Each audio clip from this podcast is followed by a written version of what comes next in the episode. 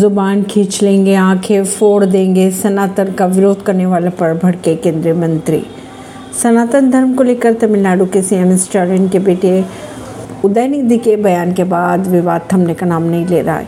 अब मोदी सरकार में मंत्री गजेंद्र सिंह शेखावत ने सनातन धर्म का विरोध करने वालों पर निशाना साधा है। उन्होंने कहा कि हम ऐसे लोगों को बर्दाश्त ही नहीं करेंगे। मैं सनातन धर्म का विरोध करने वालों को बताना चाहता हूँ कि अगर वे ऐसा सोच रहे हैं तो उनकी जेब खींच ली जाएगी और आँखें भी निकाल दी जाएगी। बीजेपी की परिवर्तन संकल्प यात्रा के दौरान राजस्थान के बाड़मेर में एक चुनावी रैली को संबोधित करते हुए केंद्रीय मंत्री ने कहे उन्होंने ये भी कहा कि सनातन धर्म को खत्म करने की कोशिश की जा रही है। वहाँ सनातन धर्म जिसे हमारे पूर्वजों ने अपनी ज़िंदगी दाव पर लगा कर बचा कर रखा है, उसे लोग खत्म करना चाहते हैं।